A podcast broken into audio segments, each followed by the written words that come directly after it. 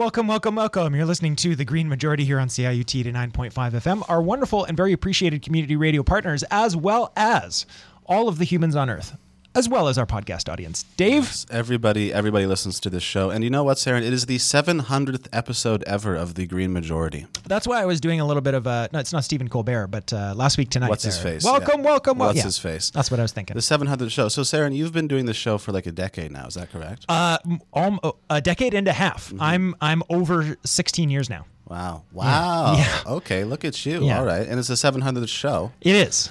And that's crazy. We were going to have the legendary Lauren Latour on live in studio, but something came up with her work.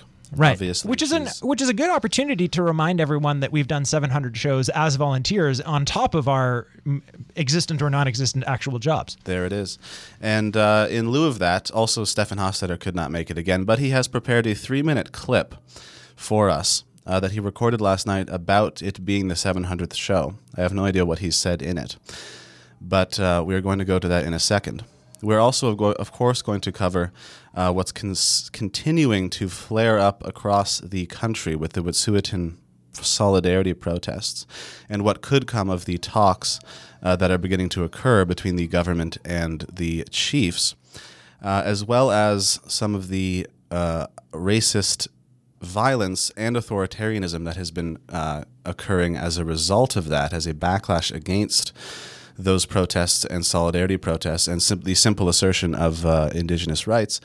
Um, and among other things, as well as Tim Nash, the sustainable economist, will be interviewing some people about green investment in the second half of the show. Really important that he's here as the reigning champion, all-time uh, title owner of most ever visits to the show. He could have had a little conflict, little live uh, thing with Lauren, but uh, it's, too, it's not going to work out today. But yeah, we're going to go to that three minute clip. So let's hear what Stefan has to say. I've spent the last two weeks trying to work out what I'd say in this segment. I mean, 700 shows. And as I approach seven years on the show, I've only really been around for half of them. In this searching for words, I've been struck by two things. The first is gratitude.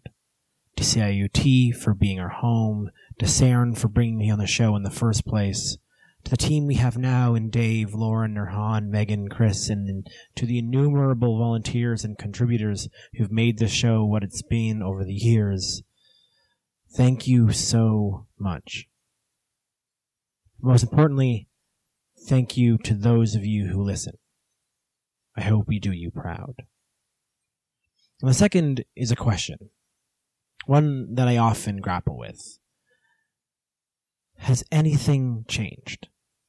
Have we, not as a show, but as a movement, progressed? I mean, the world is so drastically dark right now, so unbelievably different from the world of episode 350, let alone episode 1. When the show began, atmospheric carbon was 381 parts per million. It's now 411. To put that in perspective, that 30 point difference is the same as the rise from the beginning of the Industrial Revolution in 1800 to the beginning of the baby boom in 1950. I can't help but wonder as our seas keep rising, are we really getting anywhere? And if I'm per- being perfectly honest, there are many days when my answer to that question is no. On those days, I try to remind myself I'm asking the wrong question. The question I should be asking is, are good people still fighting? To which the answer is always yes. More and more all over the world, people are standing up in, way, in the ways that they can, using the skills and resources that they have, and committing to rebuilding this world from the ashes our current system seems hell bent to leave it in. Everywhere you look, people are building the infrastructure of the future that will catch the inevitable bust. An economic boom and a dust for the rest of us and those who come after. But you're out there. The truth tellers, the gardeners, the caretakers, the lovers, the maintainers, the builders, the repairers, the growers, the fighters. You are out there and you inspire me every day. It's an honor to do this show and try our best to show you, show you to our small corner of the world. You have my never ending thanks. May we never stop growing. All right, that was Stefan. Thank you very much. Okay, and now we will move on to our news coverage. So, it is looking increasingly possible that our federal and provincial governments may be prepared, as a direct result of nationwide protests in support of the Wet'suwet'en, to finally begin considering uh, respecting the authority of First Nations traditional governance systems rather than merely the colonially imposed band councils or simply whichever leaders seem the most convenient at any given time. Over the weekend of the 28th of February, uh, federal and provincial ministers sat down with Wet'suwet'en hereditary chiefs and matriarchs to discuss Aboriginal rights and title, the treatment of Indigenous peoples by Canadian governments more generally, and also the fate of TC Energy's Coastal GasLink liquid natural gas pipeline being constructed through Wet'suwet'en land. It is a tentative agreement that will be discussed amongst the Wet'suwet'en over the coming weeks, and it has not yet been made public, but it is a preliminary step in the talks that could, 23 years after the fact, see Canada actually begin to respect the historic 1997 Delgamuukw decision made by the Supreme Court of Canada that recognized that rights entitled to a big area of land in northern BC fell under the authority of Wet'suwet'en and Gitxsan hereditary chiefs. Part of the agreement, if accepted, seems to require that Wet'suwet'en title holders be, uh, will be brought to the table as soon as any project affecting them is conceived, and not merely after a whole bunch of preliminary machinations have already taken place. It is still British Columbia's position, however, that the Coastal GasLink pipeline will be built on its intended course, and it is still the Office of the Wet'suwet'en's uh, position that it will not. As Emma McIntosh writes for the National Observer, quote, the proposed agreement does not address Coastal GasLink directly, focusing instead on the deeper issue of Wet'suwet'en governance and the nation's right to its traditional territory. The draft agreement essentially sets ground rules for more discussions over what to do about the pipeline. Solidarity blockades of railways and roads, occupations of corporate and government buildings, and various other protests are therefore expected to continue indefinitely, since the actions began uh, in order to get RCMP and Coastal GasLink entirely off Wet'suwet'en land, and both these organizations are still operating there. Siam Hamilton reports that on Wednesday, March 4th, seven Indigenous youth went to meet with Scott Fraser. Uh, they were invited to meet with Scott Fraser, the Minister of Indigenous Relations and Reconciliation for BC, to talk about the Wet'suwet'en struggle, but five of them were arrested after the discussions broke down and the police would not tell anyone what uh, what they were being charged with, or they would not tell anyone else what they were being charged with. The Canadian press has recently brought to light that amongst fears of shortages of propane, chlorine, and other goods east of Ontario, the federal government negotiated for Canadian Pacific to transport the supplies on its lines instead of Canadian National Railway lines that had been blockaded. There are currently no functional, uh, functional rail blockades except in Listuguj and Kahnawake. New rail actions keep popping up, though, for instance, in Kingston, Ontario, London, Ontario, and in Mi'kmaq territory. And Indigenous youth have been occupying the steps of BC legislature for a week and a half now, with 100 UVic students walking out of class this week to join them overnight. And yesterday, they burned a court injunction on the lawn. Students from over 30 universities and dozens more high schools across the country participated in walkouts on Wednesday, the 4th of March. And also on Wednesday, uh, 30,000 petitions were delivered to Export Development Canada to demand that no public money be given to the Coastal GasLink pipeline, which is an idea that has been floating around government. The Mohawks of Tyendinaga are re upping their efforts after being brutally broken up by police on the 24th of February, and are currently constructing a village near the site of their original blockade, arguing that it, quote, takes a village to stop a genocide.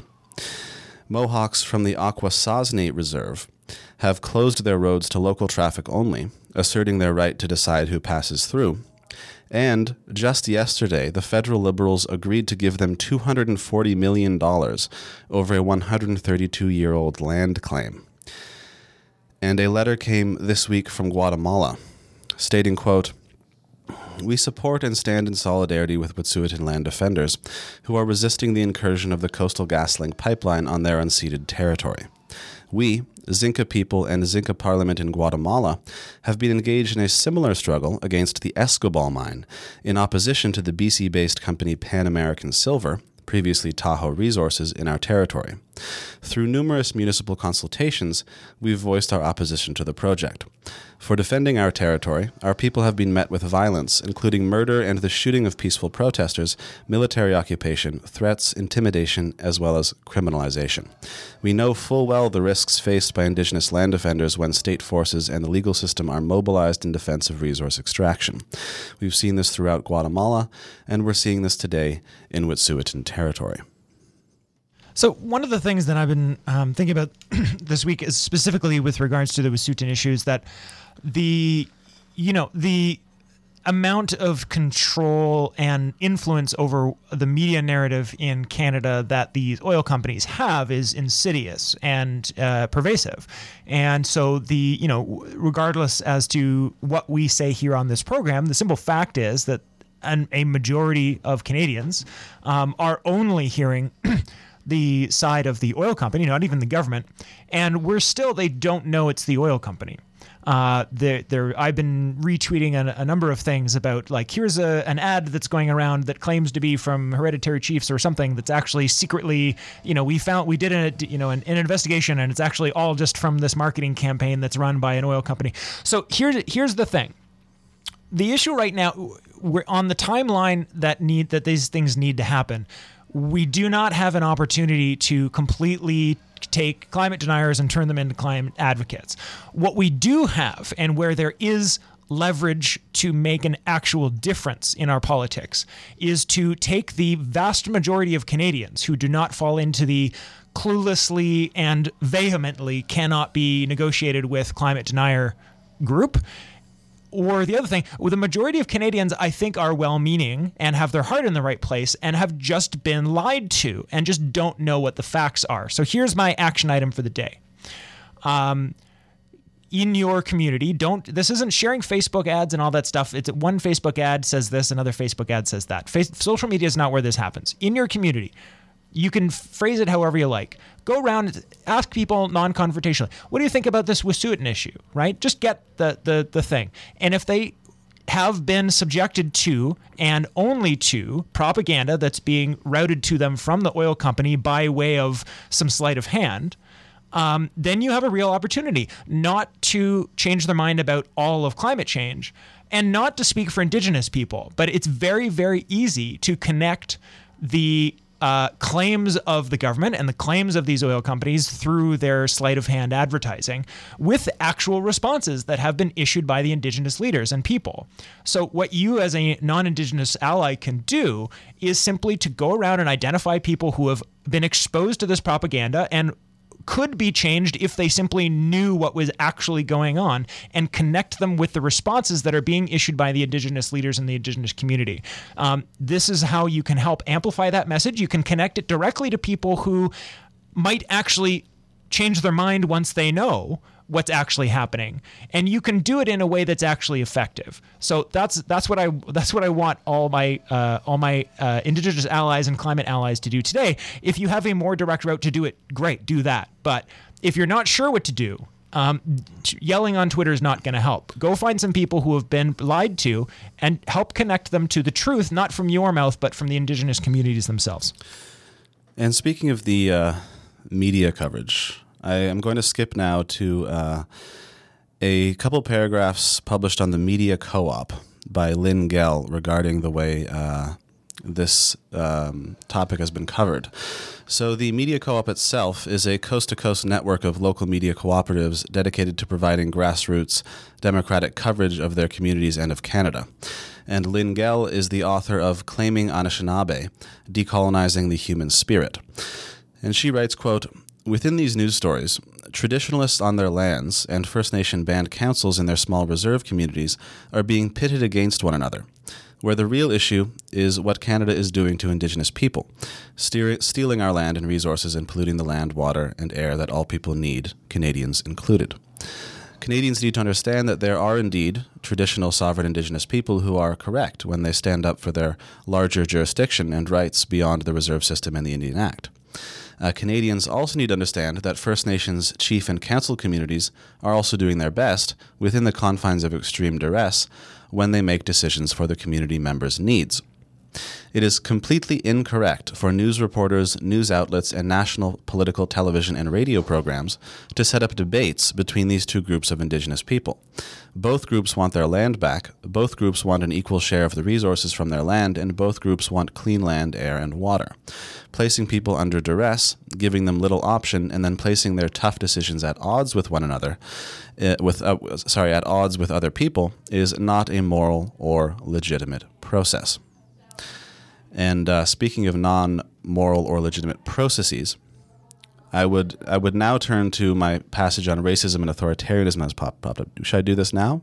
Um, yeah, we've well, yeah, we've got a, we've got a couple of minutes. I, I don't think I need any closing comments. Why don't you Why don't you go ahead and wrap us out? I will do this now. So, anti-Indigenous racism uh, has been on the rise in Canada as these actions and blockades have gone on, with a bomb threat made against Wet'suwet'en and Tyendinaga Mohawks arson threats to reserves, and threats of violence against a pregnant woman. A threat was sent to Ricochet Media reading, quote, Maybe we should send the army to your office. Proud Boys and other alt right groups have been sniffing around the blockades and the occupation in BC, and Indigenous people have not even uh, Indigenous people not even involved in the protests have been attacked. For instance, the CBC reported that a woman in Vancouver was recently dropping off her 14 year old son at school when a man yelled slurs, made a throat cutting gesture, and smashed a plastic wagon over her car for several minutes. And an indigenous man in Vancouver was sucker punched in the eye by a pro pipeline dude who ran off right after hitting him. And Global News reports that an Alberta high school was on lockdown last week after racial slurs started circulating online. The police themselves have been doing some of the violence as well, with Mohawk defender Nick Kobelsuk stepped on, punched, choked, and kicked in the face by the OPP officers who dismantled the Tyendinaga blockade last week. Kobelsuk said, quote, I witnessed Canadian armed officers, pretty close to militarized officers, coming onto Mohawk territory and brutalize people. I don't see myself as a victim. I see myself as doing my duty upholding my responsibility, but that's the plain truth of it. They came and they brutalized people and treated people like animals. I leave my job and leave my family for days at a time to come here to uphold my responsibilities, to defend my people and defend our land. And now we have the BC Liberal leader Andrew Wilkinson repeating a baseless conservative talking point about foreign money from the US being used to fund the Indigenous campaigns in the province, when in fact some organizers are going into debt to keep these occupations going it seems fairly clear that the money Wilkinson was talking about was not, in fact, sent to fund any of the current actions, and much of it was actually sent years ago, including to an environmental law initiative championed by the Liberals themselves. Jesse Winter published an article in the National Observer this week in which BC Legislature occupation organizer, organizer Ta'Kaiya Blaney argues that this kind of thing coming from Wilkinson encourages racist intimidation of the occupiers. Winter quotes Wilderness Committee uh, National Campaign Director Torrance Coste as saying, quote, the fixation on where environmental groups are getting their money is rooted in two things. The first is this deeply held racism and the notion that indigenous leaders are incapable of leading a tactically brilliant, sustained movement, that they must be aided and abetted by shadowy foreign NGOs. The second is a lack of courage to face what's really the core of the issue. And that's confronting what recognizing Indigenous rights, Indigenous laws, and Indigenous governance really means for Canada only companies are allowed to organize. You, individuals have to stay separate, and you all say you, you all get one vote. now stay in your corners and be quiet. If anyone, if three of you group up, it's a gang. Uh, okay, so um, we're going to listen to Iskwē, uh, which I believe how you pronounce the artist's name. This is a, a, Canadian Indigenous artist with whom I I'm ashamed to admit I'm not familiar because I'm assuming that lots of other people uh, know who they are. Um, this is uh, this song, where the first one we're going to listen to, is done uh, featuring Tanya Tagaq, and it's called The Unforgiven.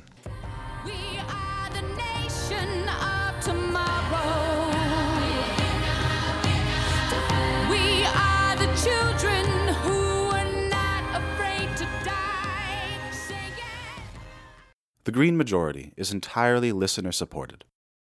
Our goal to reach minimum solvency is to raise $300 a month. If you enjoy the show, please consider becoming a patron at patreon.com for as little as $1. All right. Uh, Dave, I really like that artist. That was awesome. That was really cool. was I'm great. gonna We should play that song again for our second music break. Yeah, I'm gonna. There's other songs. I will come back to it, but um, uh, we will be linking that artist on our on our webpage. oh, absolutely. Um, see, So there's a little there's a little trick here. I think I've told people before. I'm not like a music head or by any means, and so before the show, I just Google.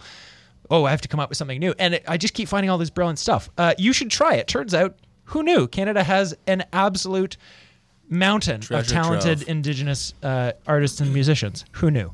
Um, so there we go. So Dave, uh, you've got a couple of minutes on a segment here, and then we're going to be breaking through partway through for Tim. So uh, so it's all you for a few minutes here. Go ahead. Okay, so uh, we're going to get into now how the government of Alberta has responded uh, to the cancellation of the Teck mine, but also these protests more genuinely, uh, generally, and we can look at uh, it in connection to the way uh, our governments seem to be increasing, or at least leaning toward, leaning on authoritarian measures in response to stuff like this. Um, so the government of Alberta has uh, introduced a bill that would impose major fines starting at $1,000 a day for people disrupting what they call critical infrastructure and could land pipeline protesters in jail for six months. they are calling it the Critical Infrastructure Defense Act.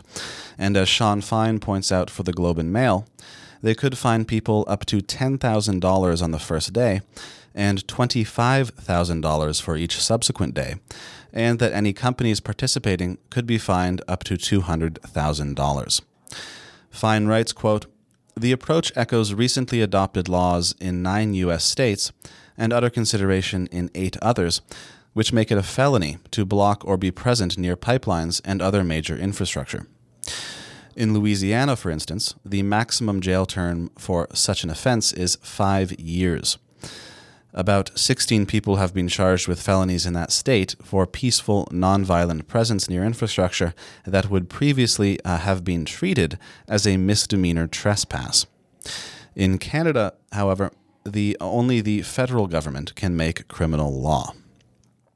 Fine also points out that the Alberta Justice Minister uh, wants the other provinces to do the same, and that a former judge suggested it could lead to debtors' prisons. Melanie Woods tells us for the Huffington Post that Alberta Premier Jason Kenney is attempting to cover, quote, as many bases as possible regarding current and possible future protests of infrastructure projects, and that it's not clear if the bill is, quote, intended to apply to protests on government property, at universities, or other public institutions not directly named in the bill, and that the bill includes wording which is open to the possibility of redefining critical infrastructure in the future. The Charter of Rights and Freedoms, however, gives Canadians the right to occupy public spaces like roads and government buildings, but it applies differently to private property like railways and pipelines. Kenney's bill seems to be blurring the distinction between public and private property. And for Ricochet Media, Brett McKay cites Samson Cree activist Austin Migwa as arguing that many of the major projects being targeted by civil disobedience are already in violation of legally binding treaties. McKay points out that uh, rail block, the rail blockades and their ilk are already illegal under federal law, but this new Alberta bill would let cops arrest people without a warrant and then impose the huge fines and absurd sentencing we've already mentioned. Kenney was directly influenced in this matter by Teck Resources' recent cancellation of their own mine, which he said was evidence of protesters being allowed to scare off business, even though the company's cancellation letter includes reference to climate change and Indigenous rights. So there you have it. That is Jason Kenney, the Premier of Alberta, introducing a bill to harshly penalize people to, for doing such such protests. Yeah, I think. I mean, I don't. I don't have a lot to say about that. I mean, I, I could go on a Jason Kenney tear, but well, I mean, what's the point?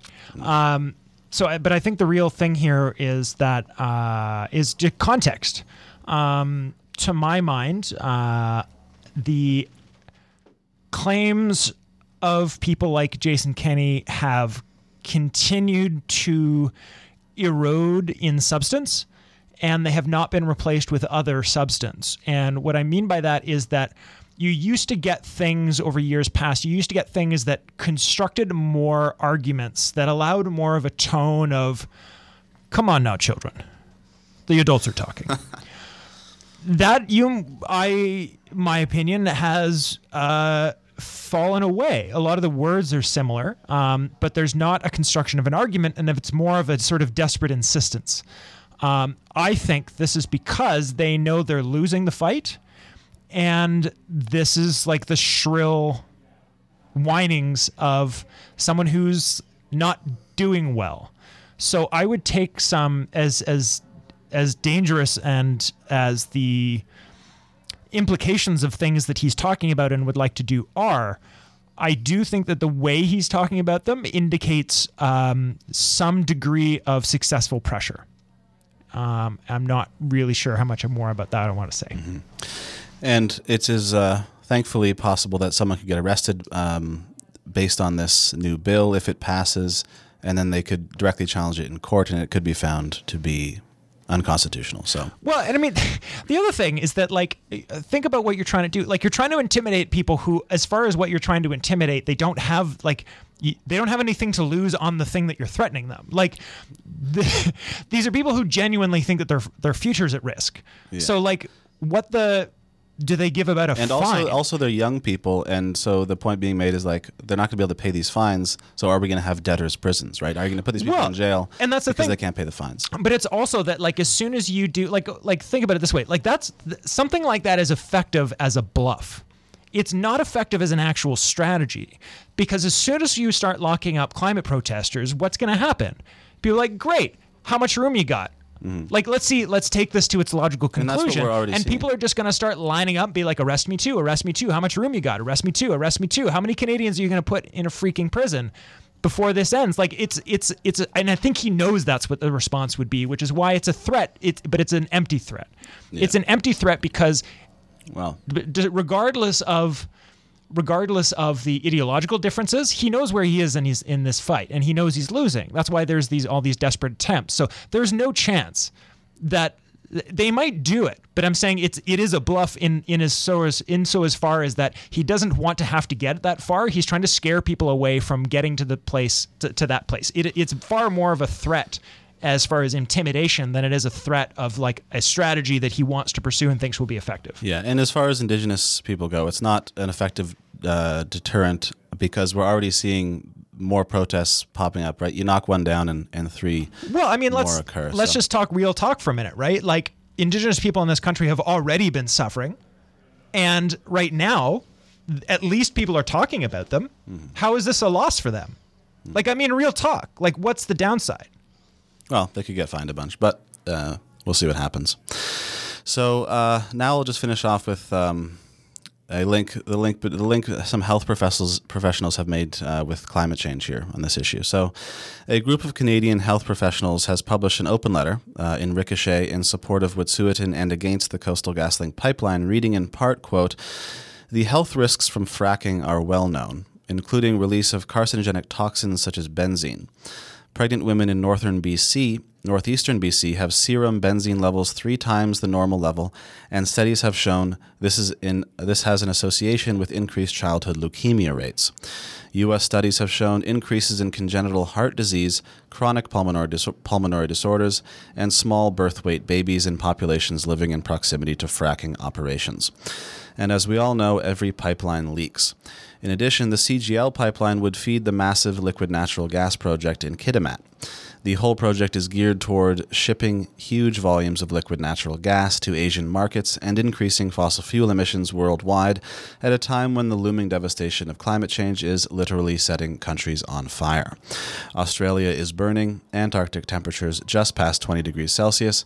The health risks presented by climate change should terrify everyone and I could have I have a list of some of the new terrifying projections. But if we would like to go to music to bring Tim in, we can do that now.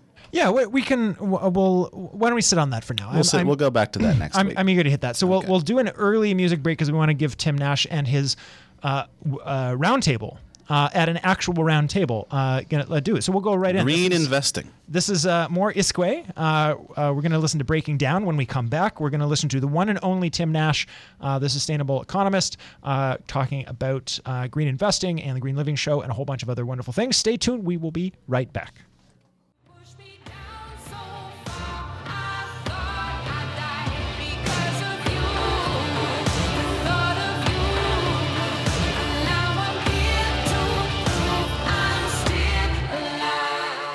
Right, we are back. You're listening to the Green Majority here on CIUT 89.5, our wonderful and very appreciated community radio partners, as well as the podcast audience, uh, who we like only slightly better because then we know you exist when you subscribe to the podcast. We see that little ding and it makes us super happy. Aside from that, everyone is equal. Uh, Tim Nash has been the title holder of the most ever visits to the Green Majority almost a decade running now, where the, the old title holder, uh, title holder was bumped off very quickly. Um, but we haven't seen you in a while. So, I'm, Tim. I'm worried David Suzuki is going to be catching up to me. well, I mean, You had these are big shoes. I to- never pretended not to play favorites. Uh, you will be kicked any time that David Suzuki says that he would like to talk to me. I, I was like, like had chills for an hour after that. What a sweet man.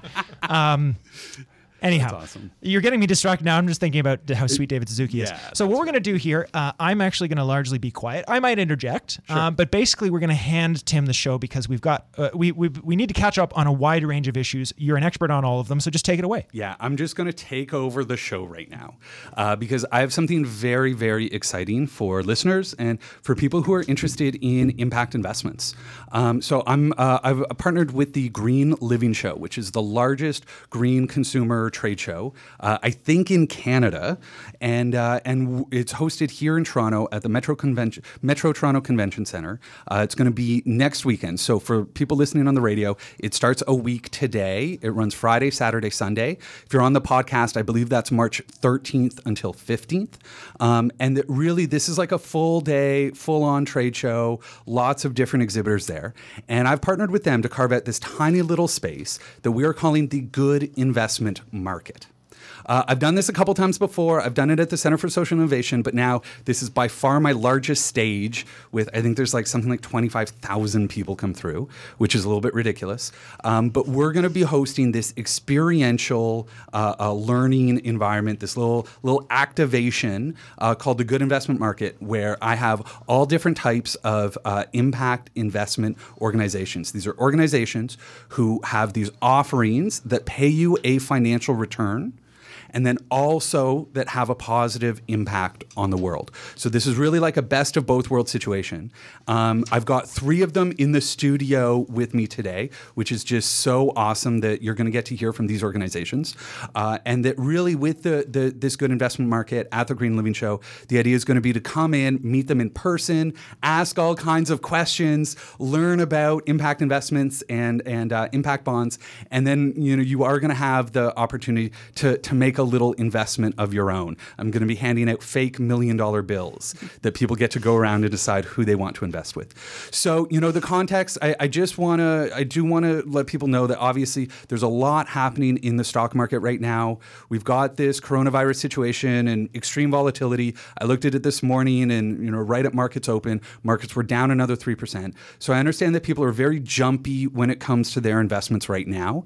And if you do have some cash on hand that you're looking to invest, and if you are worried about these jumpy markets, now is the best possible time for you to consider these types of impact bonds. And as you're going to learn today, these are uh, uh, uh, bonds, th- these are debt instruments that are going to have this positive financial return. You're going to earn a little bit of money, and you're also going to make the world a better place. So, uh, what I want to do is basically go around the circle. I've got three fabulous guests in here with me. Uh, uh, we've got Rudy from uh, Sketch. Uh, we've got Sally from the Fair Finance Fund, and I've got Chris from SolarShare, who are going to be able to come in here and, and basically tell us what they're doing, how awesome it is, and really want to reinforce that you're going to get to meet these fine folks if you are able to come by the Green Living Show this weekend. So why don't I start on the left? We'll kind of go around the circle. Uh, Chris, you're with SolarShare. SolarShare's been around for quite a while. Uh, I remember the seeing the advertisements on the TTC streetcars going past. So, um, you know, I'm wondering if you can tell us a little bit, uh, introduce yourself, and tell us a little bit about SolarShare and the impact that you're having on the world. Awesome. Thanks so much, Tim. Uh, really uh, appreciate the opportunity to be here. I'm really excited for the Green Living Show. Uh, hopefully, we'll get to meet um, uh, lots of folks there.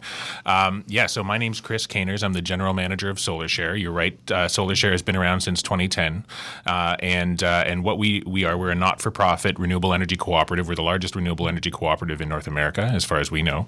And, and what we do is we invest in solar projects in Ontario. They're across Ontario. We have about 14 and a half megawatts right now. Uh, and so what we do is we uh, we allow uh, residents of Ontario to in- make investments as low as thousand dollars uh, into bonds uh, that are supported by the revenue from those projects. And so those projects are feed-in tariff projects. They have 20-year contracts from the government of Ontario, and we sell the electricity that's generated at a fixed rate to the government of Ontario for via that contract. And so what we are interested in is community ownership of renewable energy assets throughout throughout the world, but we're working on it in Ontario, of course, and uh, and it's something that we're really passionate about. You get a lot more um, local ownership, you get lots more local eco- economic development, uh, you get returns that stay in the community, uh, you reduce greenhouse gases, um, and uh, you engage with the community on renewable energy, which is a serious issue uh, uh, to fight the uh, climate crisis. So uh, yeah, we're excited to be part of the Green Living Show and excited to have our conversation here today. Yeah, awesome. Thanks so much. In full disclosure, I am a member of SolarShare. Hooray. Um, and I do own a, a solar bond. So, um, you know, I'll just throw that out there to listeners that I might be a little bit biased, but that I also happen to know way too much about your financials. so, just just so that people are aware of that. Uh, great. Can can we uh, I'll pitch it over to, to Sally from the Fair Finance Fund? Great. Uh, Thanks, Tim. It's uh, and it's great to be here with you all and get a chance to talk about what we've been doing. Um, so the Fair Finance Fund is a social finance fund that provides equitable and affordable loans um, to the uh, social enterprises in the local food and farm sector. So everybody that we give loans to are um, social enterprises that can show that they have social purpose and um, provide environmental benefit. They are amazing. They are all um, focused on local production for local markets and we see this this this particular kind of work is absolutely essential to respond to climate crisis, given um, the some of the trends that have been in agriculture, um, some of the transformations that are happening in the food system that don't necessarily get access to conventional capital. This is absolutely essential. So we've raised um, we've been around for about a year. Uh, we've raised uh, over eight hundred thousand for the sector. We've invested in um, uh, seven fantastic enterprises. Um, so we've already placed over half a million. Um, the impact of this is the impact of local food and farm enterprises is enormous in a local economy, um, usually multiplying two or three times, meaning that the impact of, of shopping at a farmer's market, buying from these farms, um, incre- is is those dollars circulate in in the economy, go to new local jobs um, and other infrastructure. So we see this as having a tremendous impact on building strong local economies in Ontario. We're raising money um, by issuing community bonds. We have two types.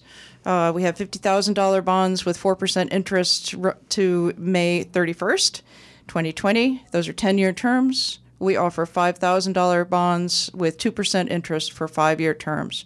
And this is open to um, all types of investors yeah, so we're we're we're really excited. We look at our long term. This is going to be a um, continuous revolving loan fund. Our loans are all five year terms, six percent interest. We're going to do ten to fifteen loans uh, annually, and we estimate our impact on the Ontario's economy to be about eight hundred fifty thousand new revenue into the economy from the local food and farm sector annually Um, we're getting we estimate one job per 20,000 in loans. We're actually getting one job per 10,000 so we're really excited about our first year and we'd love to have people join us on the project That's so awesome. So just, you know, if I can my understanding of the model is really that that I'm loaning money if I'm an investor, I'm going to give provide a loan to the Fair Finance Fund. Uh, I'm going to earn either 2% or 4% depending on how much money I'm able to allocate. And then from there what you're going to do is take that money and then loan it out to social enterprises here in Ontario that are wor- basically working on local food. I think is the major sort of the the underlying theme there. yeah and it's the entire food system field to fork Amazing. social enterprises across that um, that area. And one thing that we've done, which is somewhat unusual, is that we have very lean operating expenses. Every penny invested goes to a loan client, Awesome. um, and we're just operating on um, the interest that we make on the loan. That's so good. I know how hard it is for small businesses to be able to get access to capital. And I know for me, when I was starting my business, you know, and I would go and I would try to access debt, and it would be like, you know, 8%, 9%, 12%.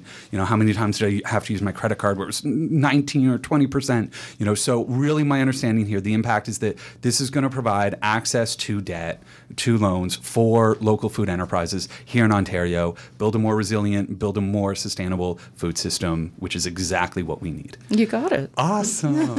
I'm going to send you out to present. right? Yeah we can just we can just clip that you know throw it up. We're good. So awesome. So uh, uh, now we'll move on to uh, rudy from sketchin. It was great. I, you invited me in to see the building. I haven't i haven't seen the solar panels for solar share yet. I haven't been out to, to the the farms yet with fair finance fund but i have been to the sketch office. I was able to go there yesterday. It was so cool. And i'm so happy to have you here today and part of the uh, green living show that uh, can you tell us a little bit more about sketch and what you're doing with this community bond Absolutely. Some big shoes to fill over here after that. Um, but my name is Rudy Ruttimann. I um, go by she, her uh, pronouns. And um, I have been with Sketch for the 21 out of the 24 years that we've actually been around. So we're a little bit different in that um, I think w- with my, my co presenters here today is that uh, Sketch is a not for profit charitable organization um, that works with young people, young, incredible, uh, creative um, culture makers in the city and across the GTA and really across the country um, who are between 16 to 29 who identify as homeless, street involved, or marginalized. Um, we have about uh, just over a thousand individuals that come through our spaces today, and our space is being um, uh, at Artscape Youngplace. We have just under 9,000 square feet of studio, multidisciplinary studio space, and as you mentioned, uh, an admin hub, which um, also provides programming space as well. So we've been there for about six years. So, as a not for profit charitable organization, coming from the grassroots, we never imagined that we would ever own anything, let alone um, the concept of purchasing our spaces. But as I think um, we've been talking a lot about, and I have a real passion for trying to what we have now coined as, um, thanks to um, one of our champions, uh, resketching charity, because we as a charitable organization have to find new ways to become more sustainable. And this project is actually helping us to leverage and create ways to do that. So, what we're doing, uh, it's very exciting. It's going to be part of the Green Living Market. Um, is we're doing a campaign called uh, Project Home, and we have an opportunity to purchase our spaces because it's in a condo structure, so we can purchase our units. And with that, when we looked at why we would do that, it was all about the fact that if we don't do that, in about five years, we won't be able to afford to be there anymore. And we have an incredible um, uh, program that is, you know, impacting uh, not just in the in the Toronto area, but uh, because we have um, so many young people that are growing and developing leadership, they are now going out into communities. So it's impacting uh, across, you know, across the the country. Um, and so it's really important for us to tr- try to figure out how to stay where we are and build from there. So we have developed a financial model that allows us to have a, a traditional mortgage. Um, we were looking for the most um, cost-effective way of doing this. So it would be easiest if somebody came and just bought it for us, obviously. but um, Sketch is a small not for profit. The donor base not, isn't necessarily there. So we have to raise some funds through a, a fundraising um, component as well. And then we um, got introduced to the concept of the bonds. Um, so we are raising 1.4 million in bonds. Ours is time sensitive. It's from now until the end of June. So get them while you can because they're really exceptional. Yeah, they're going to sell out before the end of June. That's right. So you want to get in there. So, yeah. Yeah, yeah. Bring, bring your checkbooks to the Green Living Show. That's right. Yeah, and it's really great because we have a menu of bonds, so people can really uh, decide which bond is accessible to them. Anything from um, a thousand dollar bonds, which are really fantastic, especially those who are supportive and donors of your community, and and um, they can access it. So you can get a thousand dollar bond, three years at three percent, which is pretty great. And then we have two what we call more institutional bonds. So they're fifty thousand dollars for seven years and for five years. One at four and a half percent for seven years and four percent for five years. And then we have a new one, um, which has never been done in Canada before. So, dun, dun, dun, um, I introducing the um, giving bond. So, in consultation, we came up with the um, uh, the plan to offer bonds that give back. So, you would give me Tim ten thousand dollars, and you would give it to us for five years. Your rate of return would be the same, five percent. Uh, oh, sorry, four percent on that five-year uh, bond, and then you would donate back the proceeds, and we would give you a charitable receipt. So, hence the giving bond. And then, but then I, I'm loaning you the money. So I would get my $10,000 back at the end of that five year term. Absolutely. Awesome. Unless, of course, you wanted to donate it Yeah, at the then- end of. yeah, oh, I'm sure you no, absolutely. The, the way that we have worked it is that we would give you give back the capital the same as we would with the regular series of bonds. Correct. That's so exciting. Thank you so much. And, you know, really, it's just so cool to see. Obviously, uh, real estate in Toronto right now is ridiculous. Uh, that so many of us, I think, are, are struggling with that and this notion of, of affordability. So, you know, really to hear that what an impact this is having on uh, uh, the nonprofit sector and, you know, your organization is just so fantastic.